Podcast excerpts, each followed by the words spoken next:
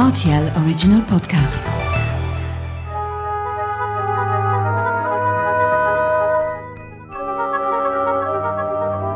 La route des vins du Luxembourg. Bonjour Marc Bernard, Bonjour Mathieu. comment vas-tu? Oui, ça va très bien. Et chez Ça toi? va très bien Ouais. Bah parfait, en plus tu m'accueilles avec le soleil, ça tombe bien. Oui, ça tombe bien. Ouais. Avec l'hiver comme ça, euh, toujours humide, euh, ça fait du bien avec le soleil, oui. Comment ça se passe actuellement dans les vignes euh, d'ailleurs? Oui, ça passe très bien. On est en train de couper et de tailler. Il y a eu de, Ouais. de l'eau du coup? Oui, de l'eau, oui, mais ça c'est bien, c'est humide, alors c'est bien pour, pour attacher les. Oui, D'accord. c'est bien. Merci hein, de me recevoir ici donc euh, dans tes caves, les caves euh, Bernat, 7 rue de la Résistance ici à Anne, donc qui dépendent de la commune de, de Romeldange. hein. C'est ça, oui, C'est bien ça. On va parler de l'histoire du, du domaine, un petit peu, de, des débuts de l'exploitation. Vous êtes la troisième génération. hein. Oui, c'est la troisi- troisième génération, euh, père en fils toujours. Ouais. Et euh, c'est pour ça qu'on a décidé de faire des étiquettes nouveaux. Avec la troisième génération, c'est marqué avec les trois barres. Donc là, on voit très bien que c'est la troisième génération qui, qui a fait la relève. Alors comment ça a commencé tout ça, le début? Bah, moi, moi, je, moi, j'ai commencé en 2010. C'était un millésime un peu plus compliqué.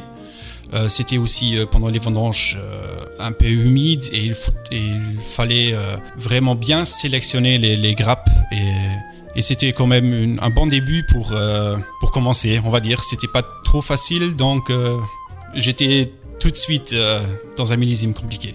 C'est stressant, honnêtement, même quand on est déjà fils de, de vigneron? Oui, il y a toujours des choses à faire, oui. Donc on n'est jamais tranquille. c'est un métier, on va dire, très différent. On peut travailler avec, les, avec des clients, avec la nature, avec la production en cave. euh, Donc c'est très intéressant. Comment ça se passe cette cohabitation euh, lorsqu'on reprend comme ça une exploitation? Est-ce qu'on peut dire que déjà on succède ou on accompagne?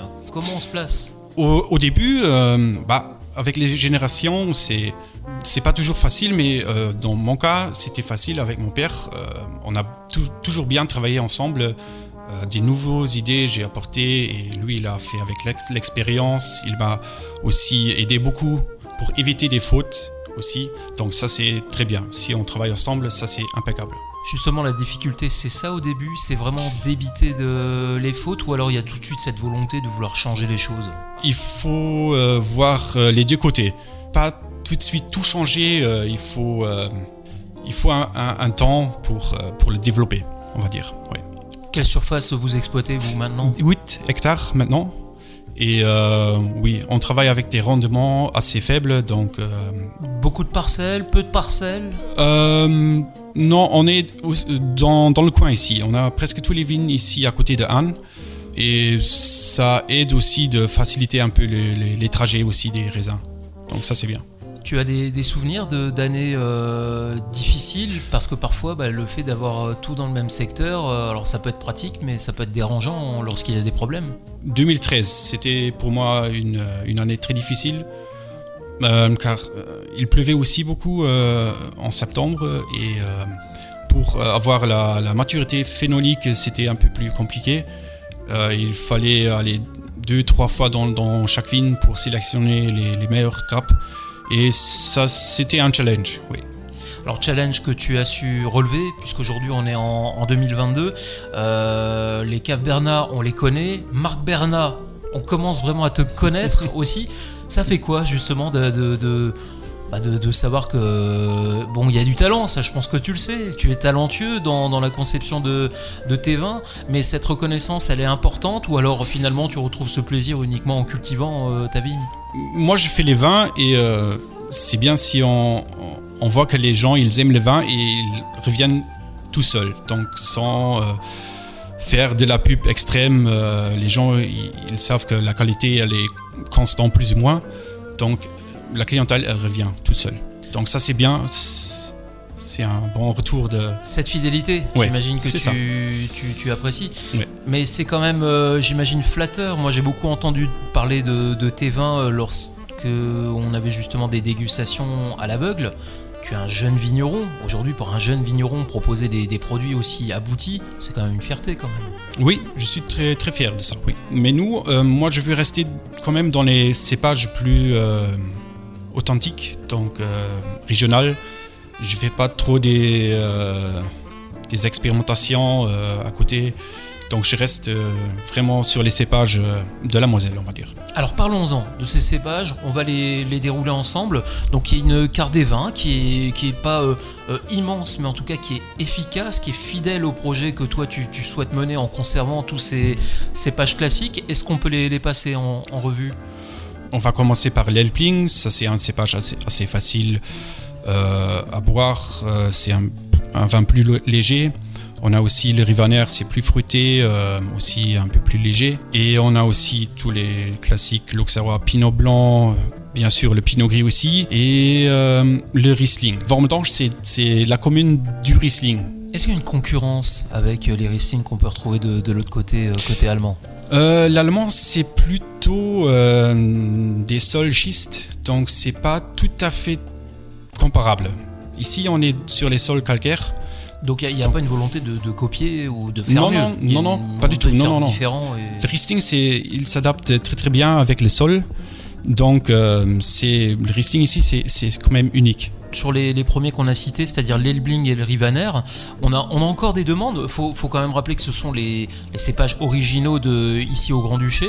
Euh, on arrive encore à, travailler ces vins, à faire quelque chose de, qualité ou on est limité? Bah, euh, on est un peu limité car la, euh, la surface des vignes, ça diminue en général ici au Luxembourg. Mais quand même, on veut garder quand même les cépages là car ils sont vraiment euh, de la région. D'une année à l'autre, on arrive quand même à produire des, des Rivaner ou des Elbling intéressants Oui, bien sûr. C'est des cépages qui sont vraiment adaptés et sont moins fragiles d'une année à l'autre. Donc ils mûrissent presque toujours. Revenons sur le, sur le Riesling qui est quelque part la, la carte de visite d'ici de, de Han. Hein. Riesling qui est, qui est décliné en, en trois versions, hein, c'est bien ça Oui, ce sont trois lieux-dits différentes euh, chez nous. Euh, donc on, on, a deux euh, ici à Han, c'est le Gullebourg et le Palmberg. Et on a aussi un près de Hennen, ça c'est le vieille vigne de Vauselt.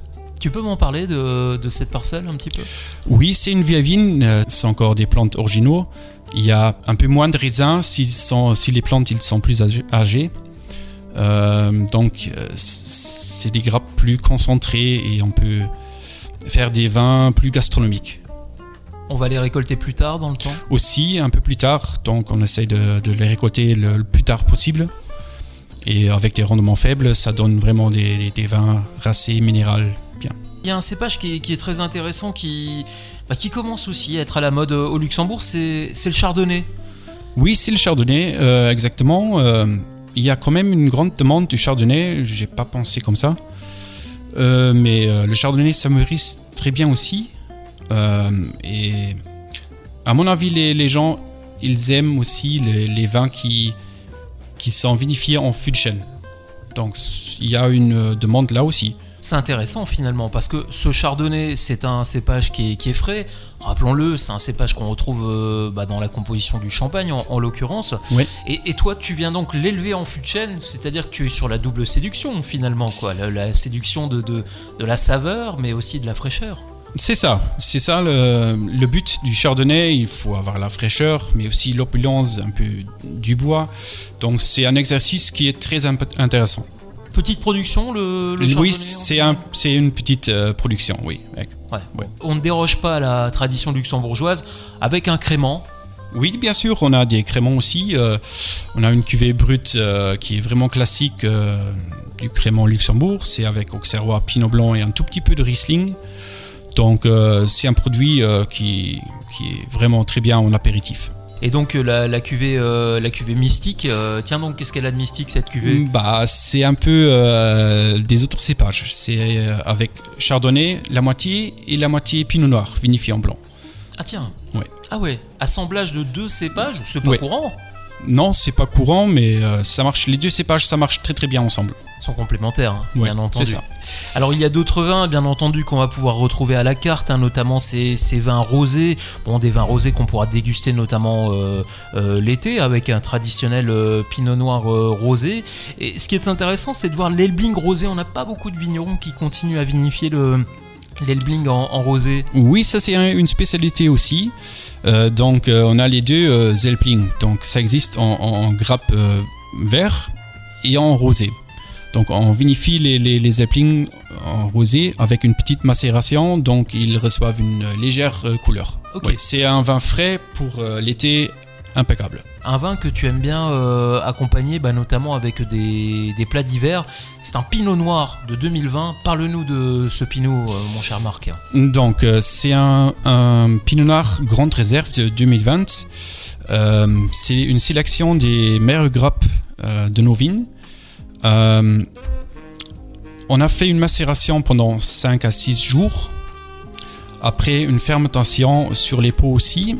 Après la fermentation, on fait, euh, les grappes dans le, pressoir. On presse le vin. Et on, les met dans les fûts de chêne. On travaille avec des fûts de chêne de- françaises, euh, avec des différents tonneliers, donc on peut bien choisir les meilleurs fûts. Et la grande réserve était euh, en barrique euh, pendant euh, 15 mois, donc c'est un vin avec beaucoup de caractère, euh, très puissant. Il a oui, 14 degrés 14, 5, hein. 14 5 oui, degrés. Donc assez puissant pour un pinot noir luxembourgeois. Et donc on va le déguster avec, j'imagine, des viandes en sauce. Oui, bien sûr, oui. Puissantes. Avec de, oui, viande rouge, Pourquoi pas un gibier Ça aussi, bien, oui, euh, en, en hiver, oui, impeccable. Il y a eu un gros travail sur la vinification, euh, sur, euh, sur, sur ce vin. Euh, selon toi, c'est un vin qui va pouvoir se, se garder, j'imagine. Ça, c'est un vin de garde, absolument. Il y a assez de tanin là-dedans pour, pour garder longtemps. 10 à 15 ans, sans problème. Cette manière de vinifier le, pinot noir, elle n'est pas forcément euh, courante. On a d'autres vignerons qui préfèrent le vinifier autrement euh, pour obtenir quelque chose de, plus léger. Toi, c'est- un des vins rouges qui va être le plus travaillé, le plus abouti? Oui, euh, la grande réserve aussi, on ne fait pas chaque année. Donc, on- dans les meilleures années, on produit la, grande réserve. Donc, c'est un vin qui est quand même assez spécial. Dans ce podcast, la, la route des vins du Luxembourg, on a pour habitude de vous présenter des, des vins de, de saison, donc c'est le cas pour ce Pinot Noir euh, 2020, mais on anticipe aussi un petit peu parce qu'on commence à apercevoir les premiers rayons du soleil. Euh, Il y a un autre vin qui sera apprécié euh, notamment euh, au printemps. Oui, c'est un Auxerrois. Maintenant, au printemps, avec des asperges, c'est un vin QV 2021. hein. C'est un 2021 déjà, oui. En bouteille, il y a aussi deux, deux semaines. Euh, donc euh, encore un peu jeune, mais dans deux, trois mois, ça serait idéal. Qu'est-ce qui fait qu'un Auxerrois peut s'apprécier euh, aussi jeune? C'est vrai que sou- souvent l'Auxerrois, on peut le boire tout de suite. Ou- Oui, c'est vraiment l'acidité qui fait le vin plus accessible directement. Ouais, ouais, ouais. Qu'est-ce qu'on va retrouver outre l'acidité euh, On sait qu'il y a des parfums qui sont propres euh, à l'Auxerrois. Oui, c'est plutôt des, euh, des arômes, fruits blanches, La pêche. ap- la pêche, l'abricot. aussi un tout petit peu, oui, c'est ça. Ça marche aussi très bien avec des salades. Est-ce qu'on peut dire que, que, que les femmes préfèrent certains types de vins ici et les hommes d'autres? Ou alors aujourd'hui on a affaire vraiment à une clientèle qui, qui, qui est avare de, de tout découvrir, euh, quelles que soient les saveurs? Moi, je remarque quand même très bien que les femmes, plutôt les vins rosés, ils aiment très bien les vins rosés et les pinot gris aussi. Les hommes, parfois plutôt les Riesling ou les Auxerrois. Euh, donc, euh, il y a une peut-être une toute petite différence, oui, on va dire. Peut-être euh, des, des vins euh, qui sont moins sur le sucre, alors du, du côté féminin Moi, je pense plutôt avec des acidités plus faibles. Ils aiment des acidités plus faibles, donc plus accessibles. Quelque chose de plus doux Oui, plus doux. Ouais, ouais, on peut dire. Bah tiens, la douceur, on va en parler. Avec euh, ce vin de paille, un vin de paille qui est, exceptionnel, il faut le dire. Euh, pourquoi? Parce que déjà, c'est ton premier vin de paille. Oui, c'est le premier vin de paille qu'on a fait euh, dans le domaine, et moi aussi. Euh, donc, c'est un millésime 2018. C'était une année aussi assez sec, donc très favorable pour la production du vin de paille. On a récolté des, des grappes de pinot blanc. On a laissé sur paille euh, pendant trois mois. Après la, le pressurage, un taux de sucre en Exle de, de 235. C'est Donc ça c'est ça c'est exceptionnel. Euh, et dans le vin fini, on a encore 330 grammes de sucre. Donc c'est un vin très très liquoreux qui va très très bien avec le foie gras. Rappelons-le, hein, le vin de paille, c'est un vin d'exception que l'on accompagne à l'occasion des fêtes, Des souvent, fêtes, oui. des fêtes de fin d'année, Oui. Noël, Nouvel An, mais pourquoi pas aussi au moment de Pâques? Aussi, bien sûr, euh, ça va très bien en Pâques aussi. C'est une fierté, ce, ce premier vin de paille, ou comme tout premier produit, il est encore perfectible selon toi? Oui, je suis très très fier de ça.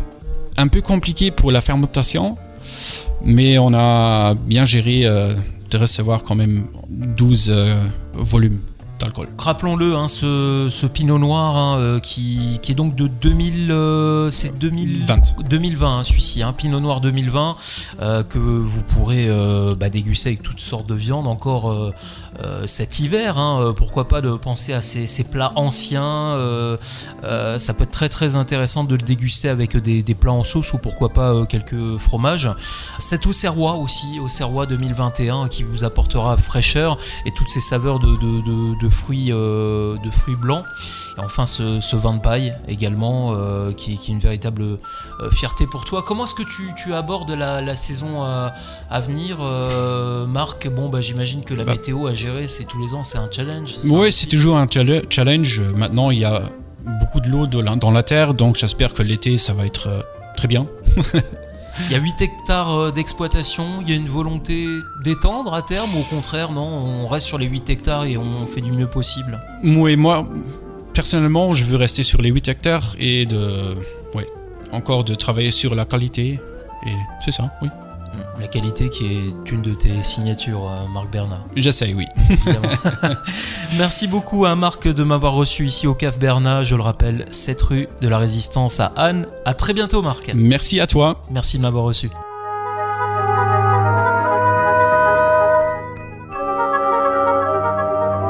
La route des vins du Luxembourg.